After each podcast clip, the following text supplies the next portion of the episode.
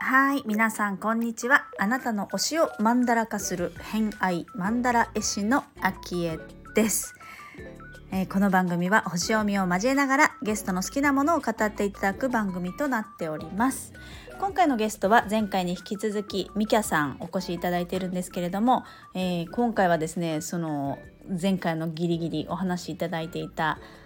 恋愛相談だったりとか、それをちょっとね占いでみたいなお話をしていただいたので、そのあたりから、サソリ身が強いお話ですね。あとは人のお話もたくさんしていただいてます。ジェーン・スーさんだったりハーチューさん、あとは萌え柄さんっていうね、私も知らなかったんですけれども、そんな方のお話、声のお話あたりをちょっとしていただいているので、楽しみにしていただければと思います。ホロスコープご紹介します。月星座がお羊座、金星星座がサソリ座をお持ちのみきゃさんです。星読みが好きな人はこの星座のお話も背景にお聞きくださると楽しめるかもしれません。それではお聞きください。どうぞ。ゆくゆくは占いもやりたくて、例えば、恋愛相談とかお仕事としてまできたらいいけど、でもそこまでは全然考えてなくて、あんまりなんかお金を稼ぐってことに対して今そこまで考えてなくて、人とのこうつながりとか人と出会うことがすごい好きなので、自分がこう心地のいい関係を築くっていうところに今念頭を置いてるから、稼ぐところまではまだあれだけど、でも、なんか悩んでる人とか相談をしたい、恋愛とかあと人生とかいろんな相談をしたいっていう方がいたら占いもできたらいいなってなるほど。でも恋愛なんですね。占いって聞いて相談、なんかこう人生で悩むことっていろいろあると思うんですけど、恋愛なんですね、チョイスが。そう、なんか恋愛のなんか言葉とか、エッセイとか哲学の本とか、なんかインスタとかの投稿とか他の方のもそうですけど、恋愛系が一番響くんですよね。恋愛系の投稿とかエッセイを読んでるけど、でも自分の人生にこう置き換えても考えられるし、自分経験してることと照らし合わせもねできたり、人との違いも分かったりとかはしますよね。価値観もね。あとずっとドキドキしてたいですもんね。ずっと恋愛はしてたい。それはわかりますね。そうなんだ。多分これ私サソリ身が強いんですよね、きっと。そうね、確かに恋愛とかって聞くとサソリ感はありますよね。でもそれ感じるんですね、やっぱね、自分でも、ね。そう、でも自分でもそうだなと思うんですけど。面白い。恋愛かってすごい今聞いてて思った。多分そこの話の流れからすると、好きなものリストの中に、ジェーン・スーさん入ってるじゃないですか。なんかジェーン・スーさんのイメージが今、あって、あの人も結構こう、恋愛もそうですけど、結構こう深いところをズバッと言うというか、あるじゃないですか。そういうところになんか占いっていう要素が入って行って話をするような、なんかみきゃさんのイメージが今の話した中であって、なんか面白くなりそうな感じしました。嬉しい。私本当ジェーン・スーさんとかあとハーチューさんも書いたんですけど、書いてますね。このなんかこう自分を仕事にするっていうところが私はできてないけど、もうなんかハーチューさんは人生全部コンテンツっていう風に言われてて、彼女はブロガーだったり、ボイシーの配信とかされたり、あとはエッセイとか本とかもう私の憧れの人でしかないんですけど、いろんなことされてますけど、なんかああいう方になりたいなって思って、一つ一つ今自分のできることから配信してる感じですね。確かにその人自身がコンテンツっていうのはね、なんかちょっと合ってる感じですよね。探してて、こう、ハーチューさんも何か表現してるって言ったら、そういう文章の表現はしてますけど、別にクリエイトしてるものがあるわけではないし、その人のハーチューさんの考え方とか、その思考をきちんとこう言語化して文章に起こすみたいな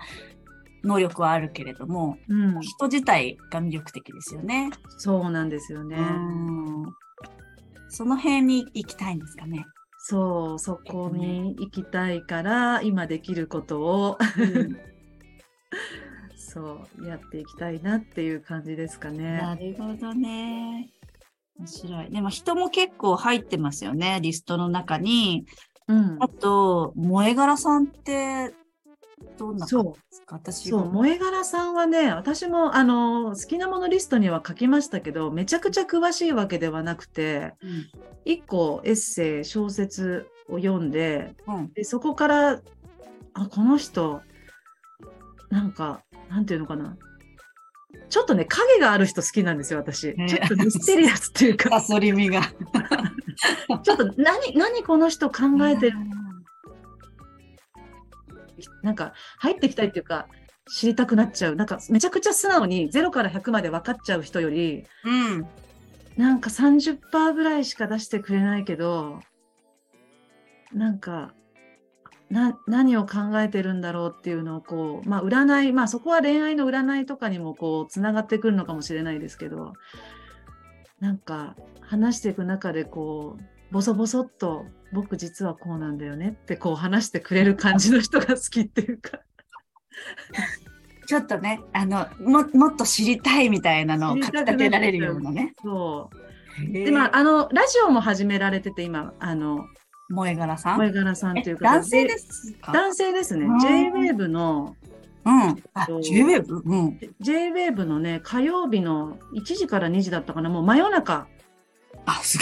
ごい真夜中にやってるんですよ。もう本当ボソボソっと喋る感じ、こんにちは萌え柄ですみたいなちょっと気になる、聞いてみて。もうちょっと聞いてみてください。なんかそこでもね、エッセイの朗読されたり、あとまあ女性だけじゃなくて、いろんな方の恋愛相談とかもあって面白いんですよ。ちょっと気になる。はい。そうなんだ。なんかあれですね。でもその言葉、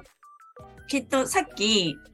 収録前に。うん、本と岳さんの話をしてたんですけど、うんうんうん、本と岳さんの書く文章が好きだって話を三毛さんがおっしゃってて、はい、でその本と岳さんの書くこのリズムだとか、うんまあ、その人に分かりやすく伝える言葉の選び方だったりとかっていう話をされてたんですけど、うん、結構そういう文章から好きになる感じ多いですか？なんかここに書いてある人、結構皆さん文章書いてる感じですよね。そうですね。文章を書いてる人と、あとその声のいい人って書いてると思うんですけど、私聴覚がめちゃくちゃ敏感で、うん、まあ多分ね、私この好きなものリストを書いてたら、はい、全部つながったなって思ったことがあって、何ですか何ですか？ね。その場の心地よさっていうのをめちゃくちゃ私大事にする人なんだなって自分で気づいたんですけど、書いてましたよね、どっかに書いてたよ。例えば綺麗なスタイリッシュな場所が好きとか、あとその心地のいい人が好きとか、うん、カフェとか、うんうん、書いてたと思うんですよ。で、うん、声のいい人の中でおしらさんとかルーカ君とかあとミセスグリーンアップルとか大森さんとか、うん、書いてたと思うんですけど、うん、なんかこれが全部つながってて、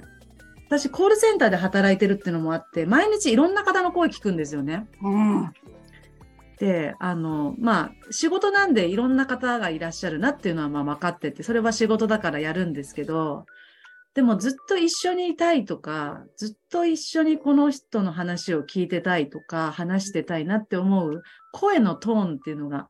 あるんですよね。これこういう人だっていうのは言いづらいんですけど、うんうん、ルールが一定はあるってことですね。そう、声のトーンが落ち着いてるっていうか、余白のある人、声に声の感じに余白がある。話す余白もそうだし、なんか多分それはリズムっていうか、なんか自分の好きな心地いい空気感っていうのが多分あるんでしょうね。なんか声の周波数っていうのかな。へ、なんかそういうのがねあるんじゃないかなって思いましたね。耳がいいんですかね、やっぱり、ね、敏感っていう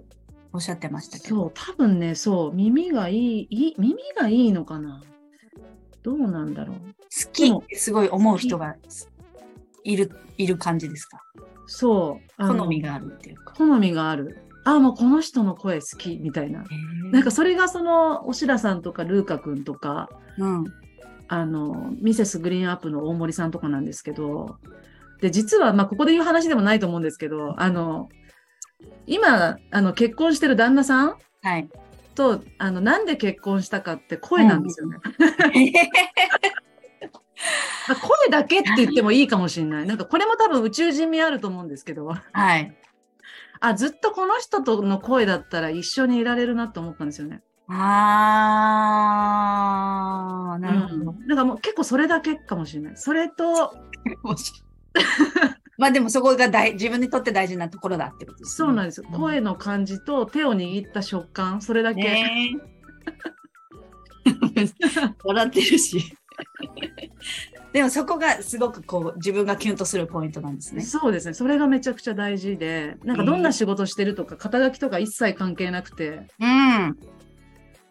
へー、面白いな。でもそこにじゃあぴったりはまらなかった人は全然興味、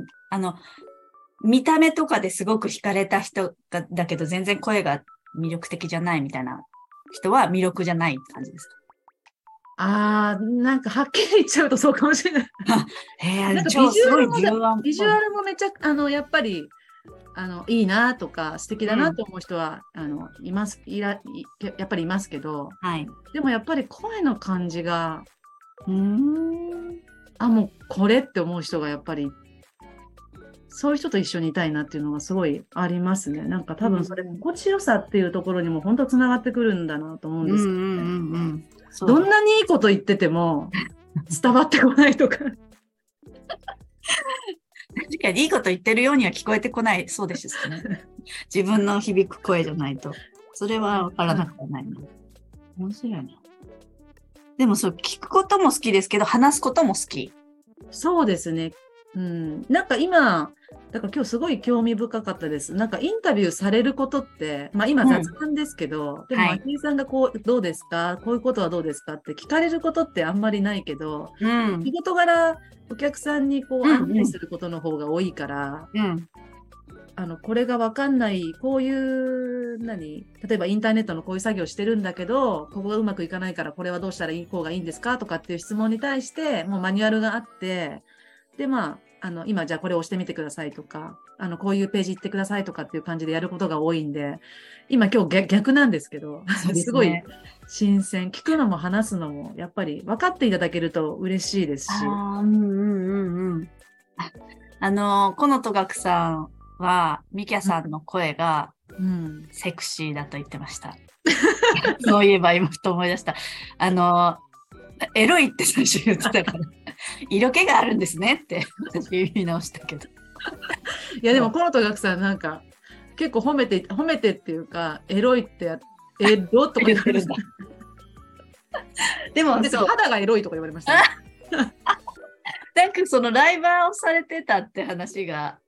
あったじゃないですか、うん、そのライバーやってる時もどっちかっていうとこうビジュアルを出すっていうよりは声でっていう話をされてたので、うん、声はすごい魅力的なんだなってすごいSタイフで私は聞いてたんですけど、はい、そう思いました。色気の声だなって。あ、嬉しい、うん、自分の声も好きですか？もういやそれがもう結構嫌いだったんですよ、うん、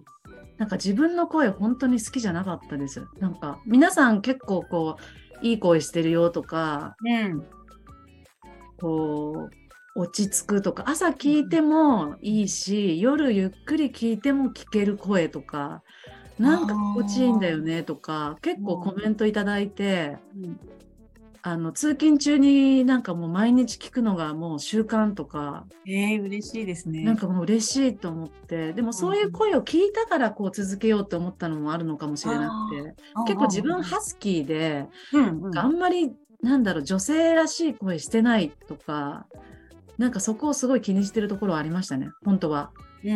もともとはね、もっと高い声とかの方が多分可愛いんだろうなとか、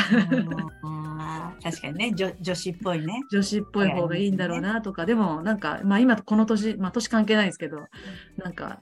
そうやって落ち着くとか言っていただけて嬉しいなって思って配信は続けてますね。いいですよね。いや、落ち着く声、何サンライズでしたっけ？モーニングサンライズね。モーニングサンライズ。それはあれですね、家がやたらに朝日が素敵に入る家だっていうところから来てる。これはね、友達が今度紹介をしてする友人が考えてくれました。なんでそれ考えたんですかね。ね、なんか普通に DM とかをなんかストーリーズかなんかのリアクションで友達がなんかこうふとした感じでそれもやってて、全然このラジオとは関係ないなんか DM をしてた時だったかな、その時にもうみきゃさんも FM 横浜みたいなやった方がいいよみたいな、もう私の中では FM 横浜流れてるからみたいなそれでなんかこうノリかな、わかんないけど、モーニングサンライズってやりなよって言ってくれて、もうじゃあやろうと思ってやりたくなっちゃってやりたくなってやっちゃったって言ってました。やりたくなってやっちゃったっていう感じで、それで今続いてるっていう。いい、すごく合ってると思います。嬉しい。いいタイトル、なんかすごくしっくりくるタイトルですよね。本当ですか、嬉しい。サオリンありがとう後でね、ちょっとサオリさんの話もしたいと思いますけど、はい、ということで今回の偏愛マンダラジオいかがだったでしょうか。第2回目ですね、終わりましたけれども、最後の本のお話にあったね、やってみたらいいよとか、これが合ってるよみたいなことって割とこうやってみるって大事だなってすごく思うんですよね。言われたことってその人の意見かもしれないんですけど、結構こう傍から見た自分って自分ではわからないので、それに乗っかってみるとうまくいくみたいなことも結構あるんじゃないかなと私は思っていたりしますね。あとはこう声のお話、聴覚が敏感だみたいなお話がありましたけれども、一応12星座はですね、ボディマップみたいなのも実はあるんですよ。で、声に関して言うとお牛座っていう星座がですね担当しているんですが、結構ね、常田さんとかもそうですけど、キングヌーのね、声が綺麗な人ってお牛座の人多いっていうイメージがありますね。ビジュアル的にも素晴らしい人が多いんですけど、そうなので今日はちょっとね、12星座のそのボディマップみたいなものを、紹介今日してみようかなと思っております。ですね、もっくまくんの星のレッスンっていう本があるんですけれども、お友達に紹介してもらって私も読んだ本なんですが、星読みのですねレッスンにちょうどいい本があるんですよね。それの別冊付録でいただいた、今ね12星座ボディマップ広げてポスターサイズみたいな感じで特典があったので、ちょっと広げてみてるんですけど、ネットで調べても出てくると思います。で、このもっくまくんの本っていうのは、ですね、木星さんっていう方が書かれているテキストみたいなね本なんですけれども、これによるとですね、まずお羊座から魚座まで12星座を紹介しますと、お羊座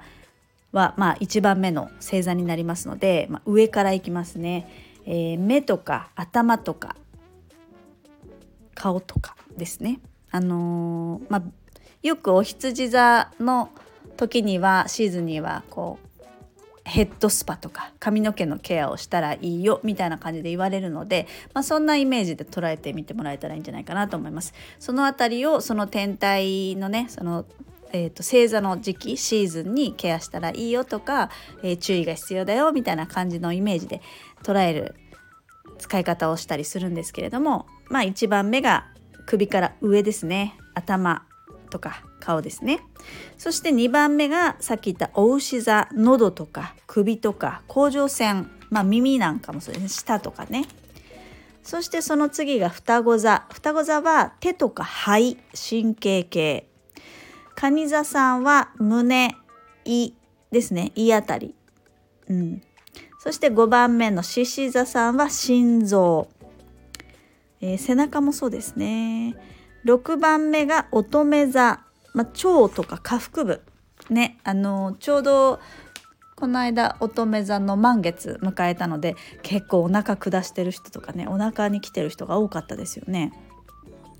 そして7番目天秤座さんは腰とか腎臓、副腎ですね。8番目のさそり座さんは膀胱とかホルモン系ですね。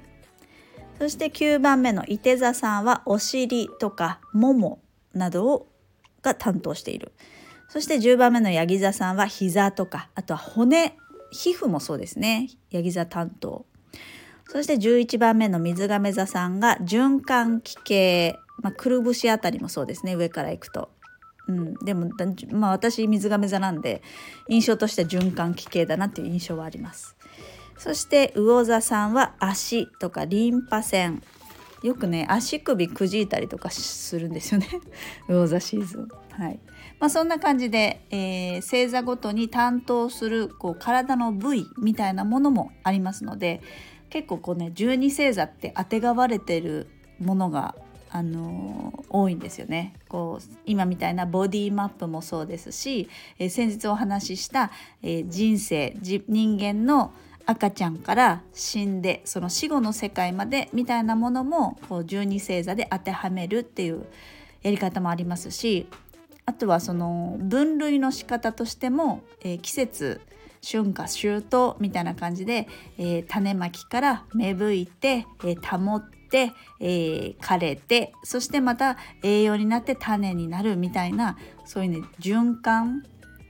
サイクルみたいなものはやっぱり星座の中にも、描かれていたりするので、そういうとこでもね興味持ってもらえたらなと思っております。はい、ということで今回の偏愛マンダラジオは以上となります。本日もお聞きくださりありがとうございました。今日も良い一日をお過ごしください。偏愛マンダラ絵師のあきえでした。ではまた。